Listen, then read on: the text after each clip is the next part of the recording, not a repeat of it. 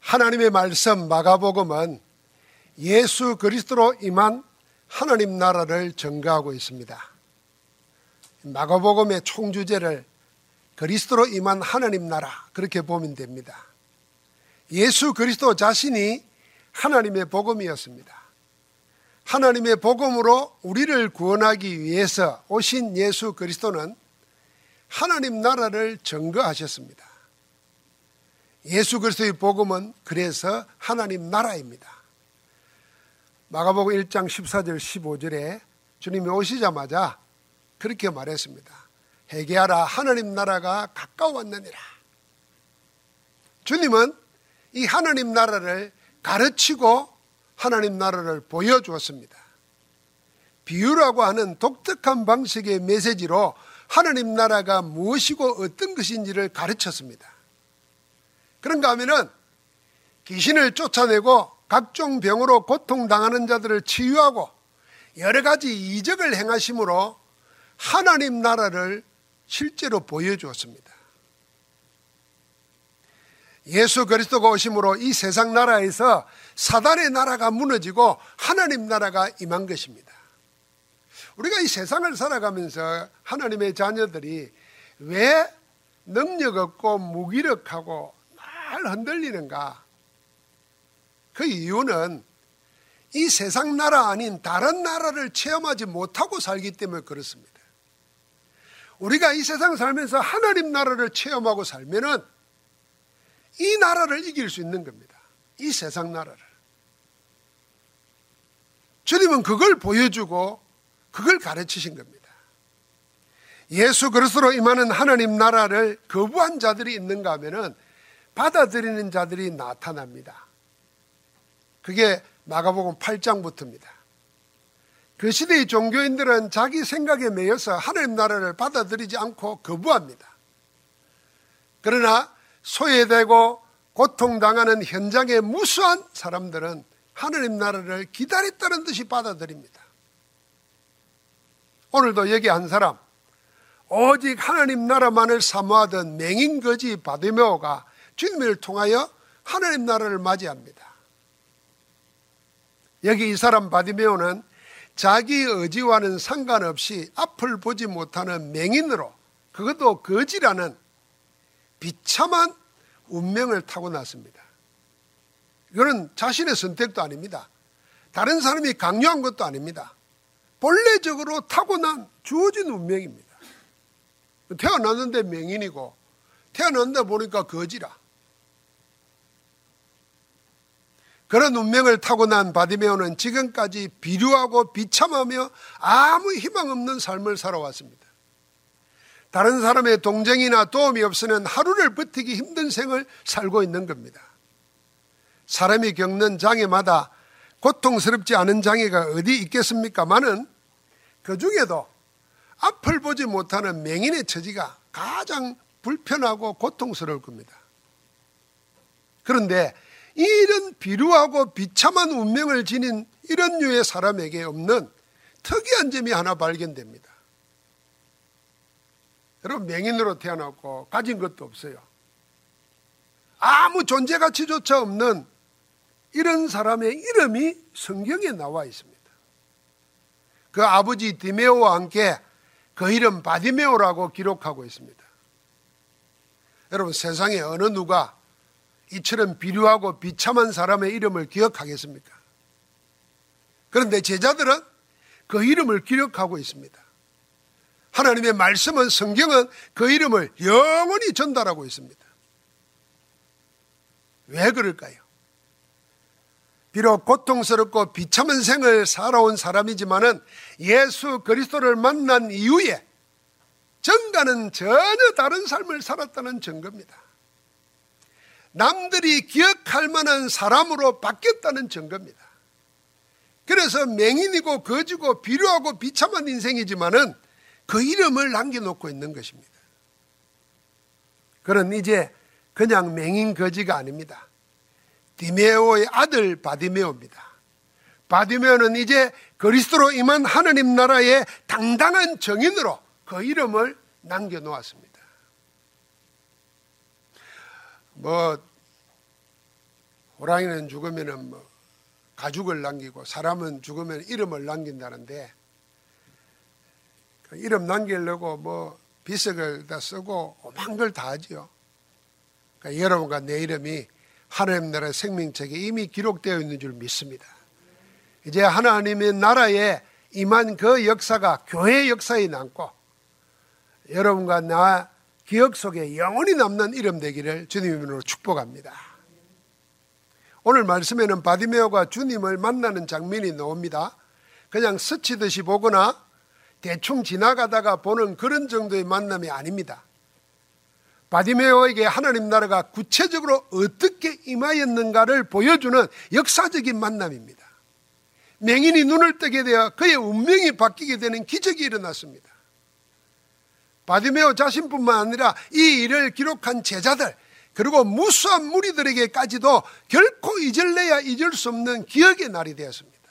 이 날의 바디메오는 자기 인생에 주어진 첫 기회이자 단 한 번의 기회를 영원한 시간으로 만들었습니다.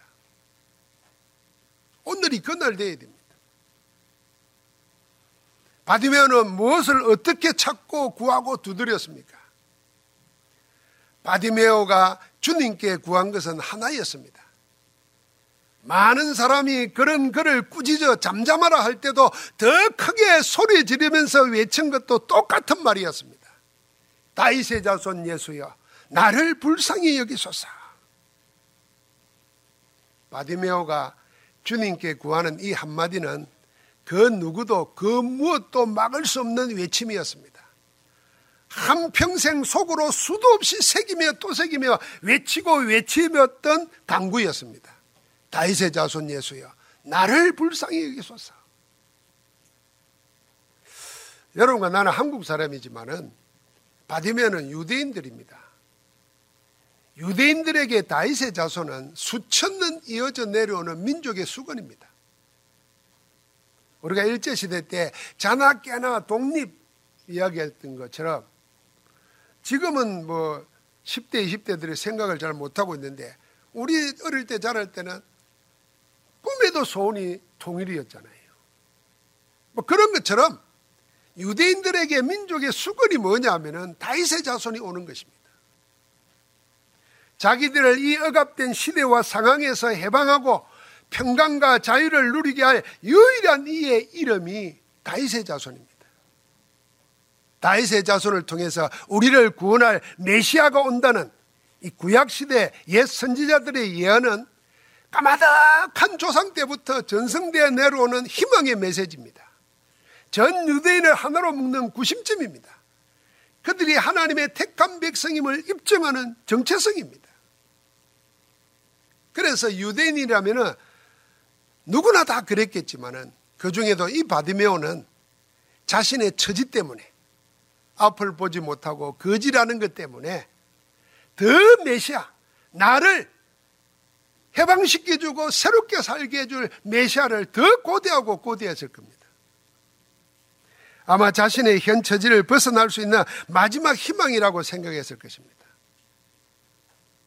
여러분, 그런 바디메오는 이미 소문으로 들은 게 있습니다. 마가복 8장에 보니까 베세데라는 동네에서 소경을 눈뜨게 했다는 소식을 들었습니다. 메시아가 오면은 눈이 감긴 자가 눈이 열리고 가난한 자에게 기쁨의 소식이 증거된다고 했는데 그 말씀이 이루어지는 걸 보면서 예수가 누군다는 것을 자기는 확인했어요. 그 소문을 듣고 있었습니다. 그런 예수님이 지금 자기가 앉아 있는 이 여리고 길목을 지나간다는 소리를 들었습니다. 여러분, 어떤 마음이 있을까요? 그래서 자기가 할 수 있는 한 가지 방법, 소리 질러 외친 겁니다. 다윗의 자손이여 나를 불쌍히 여기소서. 요즘에 신조어 중에 영끌이라는 말이 있답니다. 영끌. 영혼까지 끌어모은다는 말입니다. 요즘에 부동산 값이 막 뛰고 막 서울 지역에는 아파트 값이 급증하니까 20대부터 40대까지 더 늦기 전에 자기 살 집을 마련해야 되겠다 싶어가지고 대출 받을 수 있는 거, 빚낼 수 있는 거 다 끌어 모아가지고 그래서 영혼까지 끌어 모아가지고 집을 산다 그래서 영끌이라 그런데요. 지난번에 라떼도 내 최근에 알았지만은 아마 바디메오가 예수님이 지나간다는 말을 듣고는 어떻게 불렀을까요? 그냥 그냥 부른 게 아닙니다. 꾸짖어서 잠잠하라 그러니까 더욱 크게 소리 질렀다 그랬습니다. 영혼에 있는 것을 다 끌어모아 가지고 주님을 불러 세운 것입니다. 다윗의 자손 예수여 나를 불쌍히 여기소서. 바디메오는 그렇게 주님을 찾고 구하고 두드렸습니다. 주님이 그런 바디메오를 부른다는 소리를 듣자 그는 겉옷을 내버리고 뛰어 일어나 예수님께 달려나갔다고 그랬습니다.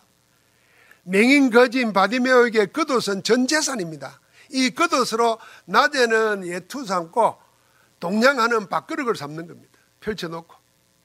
밤에는 추위를 막는 덮는 이불로 쓰는 겁니다. 다시 말하면 이 겉옷을 내어버렸다는 것은 자신을 다 내어버리고 주님께 모든 걸 맡긴다는 것입니다. 여러분, 우리가 주님께 나아갈 때 예수 믿기 전에 가지고 있던 겉옷 다 가지고 왔다는 거예요. 구원받아 놓고도 그 겉옷을 그대로 붙잡고 있다니까요. 한 번씩 빨면 되는데 빨지도 않는다니까요. 몸은 교회에 나와 있고 듣는 것은 복음인데 안 바뀌는 거예요. 그런데 이 바디메오는 처음부터 예수님 부를 때 겉옷을 던져버렸어요. 아, 그냥 가지고 가도 될 거 아닙니까? 던져버렸다니까요. 제자들은 전부 다 그랬어요. 아, 그냥 오면 될 텐데 배와 거물을 버려두고 주님을 따랐어요. 자신을 주님께 다 맡긴다는 것입니다. 주님을 통하여 눈을 뜨고 자기 일을 하고 싶은 게 아닙니다. 이후로는 내 모든 생을 당신께 맡깁니다 하는 이 결단의 표시입니다. 그런 그에게 주님이 물었습니다. 내게 무엇을 하여 주기를 원하느냐? 그때 받으면은 즉각 대답합니다. 선생님이여 보기를 원하나이다. 그럼 바디메오는 세상에 다른 많은 것들을 구하지 않았습니다. 맹인인 그가 다만 보기를 원했습니다. 정말 자신에게 필요한 것을 바르게 구한 겁니다. 자신이 겪는 모든 문제의 근원을 해결하고 싶었던 겁니다. 앞을 보지 못할 때 그는 늘 돈을 구했습니다. 앞을 보지 못할 때 늘 자기를 도와줄 도움이나 동정을 구했습니다. 그런데 그는 주님이 뭘 하여 주기를 원하느냐 할 때 눈 감겨져 있을 때 구했던 동정이나 돈이나 도움을 구하지 않았습니다. 보기만 하면 되었습니다.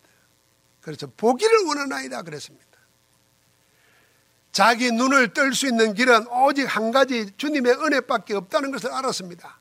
그래서 그리스도이신 주님께서 자기를 불쌍히 여기나 주님의 궁율만이 나를 보게 할 수 있다고 믿은 겁니다. 나를 불쌍히 여기소서 하는 말을 좀 어려운 한자로 말하면 궁일이 여기달라는 겁니다. 궁일이 여기달라는 것은 나는 당신 앞에 내 세울 게 아무것도 없습니다. 나를 그대로 받아주십시오. 그 말입니다. 그래서 내게 무엇하여 주기를 원하느냐 할 때 망설임 없이 한평생 가슴에 묻어뒀던 말을 한 겁니다. 선생님이여 보기를 원하나이다. 아마 이런 사람이 있을 거예요. 보면 뭐하나 돈이 있어야지. 난 안 받아주니 돈이 많으면 좋겠다. 그러면 사람 다 부리고 뭐. 다 하고 좋지 않냐. 이런 엉터리 바보도 있어요. 엉터리 똑똑이도. 그래서 정말 구해야 할 때 필요한 걸 안 구하고 엉뚱한 걸 구하는 사람 많습니다. 여러분, 맹인 거지가 보기를 원합니다. 하고 구하는 것은 당연한 거 아니겠나 싶지만 그렇지 않습니다. 정말 자신에게 무엇이 필요한지를 모르는 사람이 너무 많아요. 여러분, 앞에 제자들도 그랬지 않습니까? 주님은 하나님의 뜻을 이루실 십자가의 고난과 죽음을 이야기하는데 제자들은 자기 자리나 받을 상급만 생각하고 있지 않습니까? 이처럼 신자들도 정말 필요한 하나님의 은혜보다는 세상 사람들이 눈에 불을 켜고 찾는 걸 그걸 구하는 신자가 또 얼마나 많습니까? 세상은 모든 문제가 돈이 없어 생기는 문제라고 생각하고 돈, 돈, 돈 그럽니다. 하나님의 자녀가 세상 사람처럼 하나님의 말씀은 찾지 않고 돈만 찾는 사람이 얼마나 많습니까? 이건 진짜 하나님의 자녀에게 내게 진짜 있어야 될 것이 무엇인지 모른다는 것입니다. 그래서 응답이 없는 겁니다. 진짜 구해야 될 때 당연 필요한 절대적인 것은 놔두고 세상에 구하는 걸 따라 구합니다. 자기에게 진짜 필요한 걸 잊어버리고 남들이 원하는 걸 따라 찾습니다. 그러나 바디메오는 그러지 않았다는 겁니다. 그가 찾고 구하고 두드린 것은 눈 뜨는 것 이전에 오직 다윗의 자손 예수 그리스도이었습니다. 이전처럼 뭔가를 얻으려고 하는 게 아니라 오직 예수 그리스도의 궁율, 오직 예수 그리스도께서 나를 불쌍히 여기주는 것, 그것만을 찾은 겁니다. 바디매오가 영끌하여서 찾고 구하고 두드린 것은 오직 예수 그리스도였습니다. 그게 분명하고 부인할 수 없는 확실한 증거가 있습니다. 52절 말씀에 보니까 그가 곧 보게 되어 예수를 길에서 따르니라 그랬습니다. 날 때부터 맹인으로 태어나서 한평생 앞을 보지 못하고 살아온 바디매오가 눈을 뜨고 한 첫 행동이 눈을 뜬 바로 그 순간 그 자리에서 예수를 따르는 것입니다. 여러분 만약에 건강해지면 여러분 만약에 부자가 되면 여러분 만약에 마음에 가지고 있던 소원이 이루어지면 무엇부터 하고 싶습니까? 어릴 때 열병을 알아가지고 보지도 듣지도 말하지도 못했던 사람이 있죠. 헬랑 켈러입니다. 그 사람이 수필 중에 사흘만 볼 수 있다면 하는 그런 글이 있어요. 자기가 눈을 떠서 사흘만 볼 수 있다면 이렇게 하고 싶다 하는 소망을 내놨어요. 이 초등학교 요즘에는 6학년인가 뭐가 수필이 있다고 그래요. 근데 첫날에는 자기를 가르쳐 준 앤 설리번 선생님을 제일 먼저 보고 싶다 그랬어요. 뭐 당연한 거 아니겠습니까? 그리고 나서는 사랑하는 친구들, 키우는 강아지, 책, 자연의 모습 이런 걸 첫날에 보고 싶다고 썼어요. 둘째 날에는 좀 차원이 높아집니다. 밤이 낮으로 바뀌는 기적을 보고 싶다 그랬어요. 밤이 낮으로 바뀌는. 뭐 항상 밤이었으니까. 그러고 나서는 그날에 박물관, 미술관 같은 데 가서 과거와 현재 세계의 흔적을 찾고 저녁에는 극장이나 영화관에 가서 보내고 싶다 그랬어요. 이 정도 되면 여러분이 목사님 뭔 말 하려고 헬란 켈러를 자꾸 이야기할까 생각이 될 겁니다. 셋째 날에는요, 미국에서 제, 그 당시 제일 높았던 엠파이어 스테이트 빌딩 꼭대기에 올라가서 도시의 풍경들을 내려다보고 싶다 그랬어요. 여러분 헬렌 켈러 그러면은 장애를 가진 모든 사람들이 장애를 딛고 일어난 위대한 인물로 추앙하는 인물입니다. 전 세계가 인류가 그런 사람이 눈을 뜨면 제일 먼저 하고 싶다는 게 뭐였어요? 그냥 그런 거예요. 바디메오인들, 헬렌 켈러처럼 그러고 싶지 않았겠습니까? 바디메오인들 밤이 낮으로 바뀌는 기적을 안 보고 싶었겠어요? 자기를 늘 동랑지에 해도록 인도하는 그 사람 안 보고 싶었겠어요? 그런데 바디메오는 달랐습니다. 바디메오는 열리를 제쳐두고 오직 한 가지만 했습니다. 그게 뭐죠? 예수를 따르니라. 그게 전부였습니다. 사랑하는 성도 여러분, 예수를 따르는 것, 예수가 그리스도이기 때문에 예수 그리스도가 우리의 오직 되는 것, 그게 전부이면 다 됩니다. 그러면 나머지는 주님이 책임집니다. 그래서 마태복음 4장 19절에 나를 따라오라 내가 너희로 사람 낚는 어부가 되게 하리라. 주님만 따라가면은 다 되게 하시는 겁니다.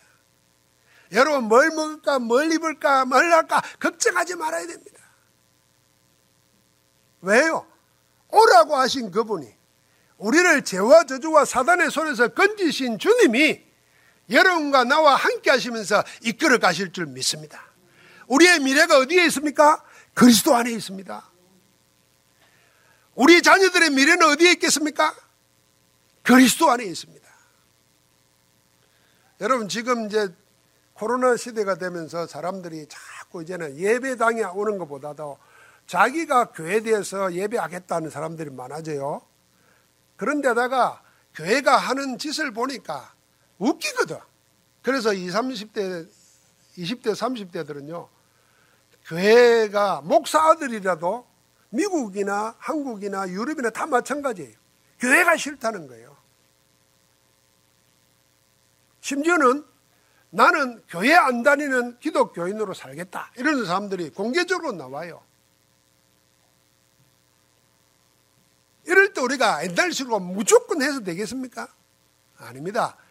여러분과 내 그 자녀의 미래, 교회의 미래도 어디 속에 있느냐? 예수가 그리스도 되는 오직 복음 속에 있는 줄 믿습니다. 그래서 복음이 나의 모든 것 되면은 다른 모든 것들은 따라옵니다. 누가 하게 하십니까? 나머지는 주님이 하게 하시고 주님이 되게 하십니다. 주님이 하게 하시고 되게 해야 진짜 되는 것입니다. 우리가 마요 힘을 내고 발부등을 치고 막 노력하면 되는 것처럼 보입니다. 만족감도 옵니다. 그러나 영원하지 않습니다. 하나님이 주시는 것 속에 영혼이 있는 겁니다. 오직 다윗의 자손 예수 그리스도와 그의 궁예를 찾고 구하고 두드림 받으며에게 드디어 하나님 나라가 임했습니다. 그리스도를 통해서 바디메오에게 하나님 나라가 임한 것입니다. 주님이 바삐 길을 가시다가 머물러 섰습니다. 그리고 바디메오를 부르십니다. 그에게 무엇을 원하냐고 물으셨습니다. 그리고 가라 내 믿음이 너를 구원하였느니라 하고 선포했습니다. 이 주님이 머물러 쓰고 부르고 묻고 선포한 모든 게 그를 향한 하나님의 은혜입니다. 여러분 내가 죄인되어 있을 때 하나님과 원수되어 있을 때 연약해서 우리 나 자신을서 아무것도 할 수 없을 때 하나님은 그리스도를 보내셔 가지고 우리 대신 희생시키시고 여러분과 나를 자녀로 삼으신 줄 믿습니다. 우리를 얼마나 사랑하시는지 그 사랑에 대한 학점을 복음을 통해서 하셨습니다. 하나님 은혜입니다. 바디메오는 눈을 뜬 정도가 아닙니다. 그의 인생 전체가 하나님의 은혜를 입었습니다. 육신뿐이 아니라 그의 영혼의 구원까지 받았습니다. 전부 하나님의 은혜요 그리스도 임하는 하나님의 나라였습니다. 예수 그리스도의 선언으로 하나님 나라가 바디메오에게 임한 것입니다. 바디메오에게 임한 하나님 나라는 첫 번째로 그의 모든 병든 육신이 치유받았습니다. 그리고 그는 곧 예수를 따름으로 서밋이 됐습니다. 영적 서밋이 되었어요. 그뿐만 아니라 주님이 말씀하신 대로 구원의 역사가 일어났습니다. 전혀 다른 존재가 된 겁니다. 그래서 이 비료하고 비참한 인생을 그 이름을 성경에 기록하고 있는 겁니다. 절대 불가능의 장애가 치유됨으로 그를 붙잡고 있던 하갑의 나라가 무너지고 빛의 하나님 나라가 그에게 임했습니다. 이제 바디메어는 이전의 삶을 살아야 될 이유가 사라져 버렸습니다. 비료하고 비참한 생을 살지 않고 그리스도의 빛으로 세상을 살 수 있게 되었습니다. 여러분과 나에게도 그 빛이 만 줄 믿습니다.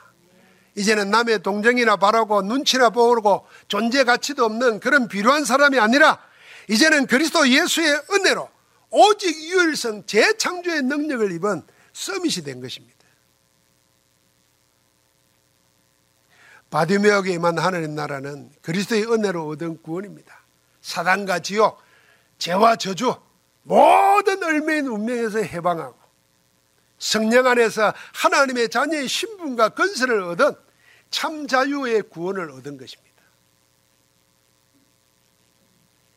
여러분 세상은 자꾸 선을 꺼놓고 편가름을 합니다. 우리나라에도 그렇고 미국도 그렇고 전 세계가 그래요. 이거는 선진국 후진국 관계 없습니다. 딱 선을 꺼놓고 요 안에 들어오면 내 편, 밖에 있으면 남의 편 이래고 적이 되어 싸웁니다. 우리나라는 지금 그 속에 있잖아요. 교회도 그러고 있습니다. 그런데 예수 그리스도는 사람이 꺼놓은 선 안에 갇힌 분이 아닙니다. 선 밖에서 계시는 분입니다. 그래서 사람이 규정해 놓은 거기에 우리가 얽매이면 안 됩니다. 복음 속에 복음으로 충만할 때 세상에서부터 참 자유와 능력을 얻을 수 있습니다. 이러면 돼, 이러면 안 돼. 그게 하나님 나라에서는 통하지 않습니다. 하나님이 하시면 되는 겁니다. 여러분과 나의 모든 것은 누구 안에 있다? 하나님의 절대 주권 안에 있는 줄 믿습니다. 그런 자녀가 된 거예요. 예수 그리스도를 통해서 하나님 나라가 바디모에게 임하였단 말은 무슨 말입니까? 여러분과 나에게도 임하였다는 말입니다. 누구에게라도 임할 수 있다는 말입니다. 우리에게 우리에게 예수 그리스도 임하는 하나님 나라를 찾고 누리고 증거되는 역사가 바디메우처럼 일어난다는 것입니다. 오늘 하나님 나라가 예수 그리스도를 찾고 구하고 두드리는 모든 이에게 임하기를 살아계신 주 예수 그리스도 이름으로 축복합니다. 그래서 우리는 예수 그리스도를 임하는 하나님 나라를 누리고 살아야 됩니다. 어떻게 누릴 겁니까? 우리 시대에 일어나는 모든 사건, 내게 일어나는 모든 문제 일을 통해서 언약을 성취하시는 하나님의 섭리를 미리 보고 미리 갖고 미리 누리고 미리 정복하고 미리 성취하는 그 축복을 확인하면서 살아야 됩니다. 하나님은 그렇게 하실 겁니다. 여러분 나에게 일어나는 모든 일들은 우연히 일어나는 게 없습니다. 하나님의 절대 계획 안에서 일어납니다. 그래서 여러분과 내 신앙을 우리의 노력이나 우리의 열심이나 우리의 깡다구에 두면 안 됩니다. 세상식으로 막 목표를 정해놓고 계속 밀어붙이고 그러면서 성경을 또 인용합니다. 주님이 찾고 두드리고 어? 구하라고 안 했냐고 말이에요. 처음부터 전제가 잘못된 거예요. 이게 하나님이 원하시는 건가 하나님의 뜻인가 아닌가 그거부터 찾아야 되는 거예요. 자기 목표를 설정해 놓고 계속 찾고 두드리고 자기 깡다구로 하는 거예요. 그럼 그거 신앙 아닙니다.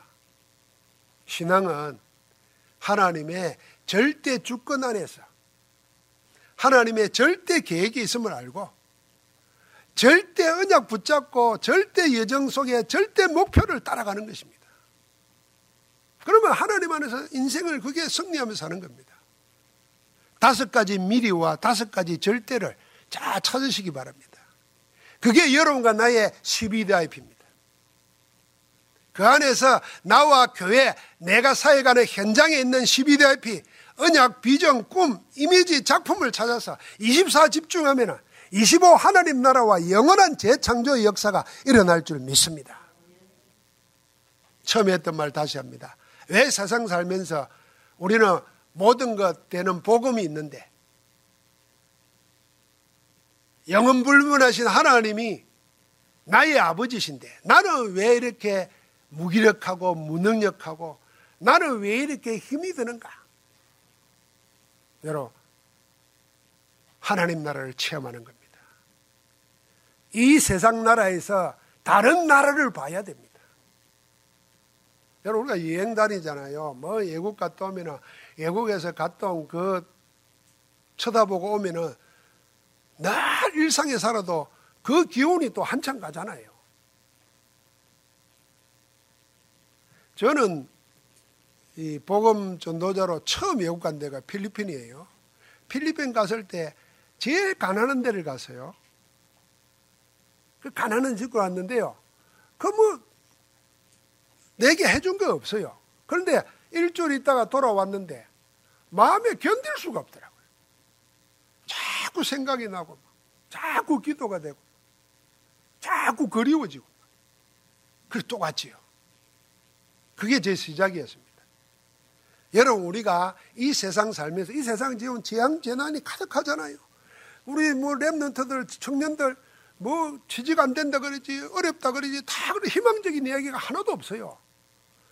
이걸 희망적으로 바뀌어줄 정치인들은 맨날 자기 평가를 가지고 싸우고 국민들을 막 편에다가 속갈려 그러고 뭣도 모르고 교회는 또 거기 따라가고 이게 하나님 나라가 아닙니다. 여러분과 나는 말씀 가지고 하나님 나라에 집중해야 됩니다. 24 하나님 나라로 충만하면 하나님께서 이 세상을 넉넉히 이길 수 있는 능력으로 함께 하실 줄 믿습니다. 그래서 땅 끝까지 이르러 정인 되리라 했지 않습니까? 하나님 나라로 충만해서 하나님이 만들어 주시는 인생 작품을 남기는 그런 은혜가 있기를 주의 이름으로 축복합니다. 하나님 감사합니다. 바디메오에게 임한 하나님 나라 오늘 우리에게 임한 줄 믿습니다. 날마다 내게 임한 하나님 나라를 찾고 누리고 전달하며 살아갈 수 있도록 충만케 하옵소서. 24 하나님 나라의 충만함으로 하나님의 통치와 하나님의 임재와 하나님의 역사가 우리 삶 속에 우리 현장 속에 우리 하는 모든 일들 속에 나타나게 하옵소서. 그리스도 예수 이름으로 기도하옵나이다. 아멘.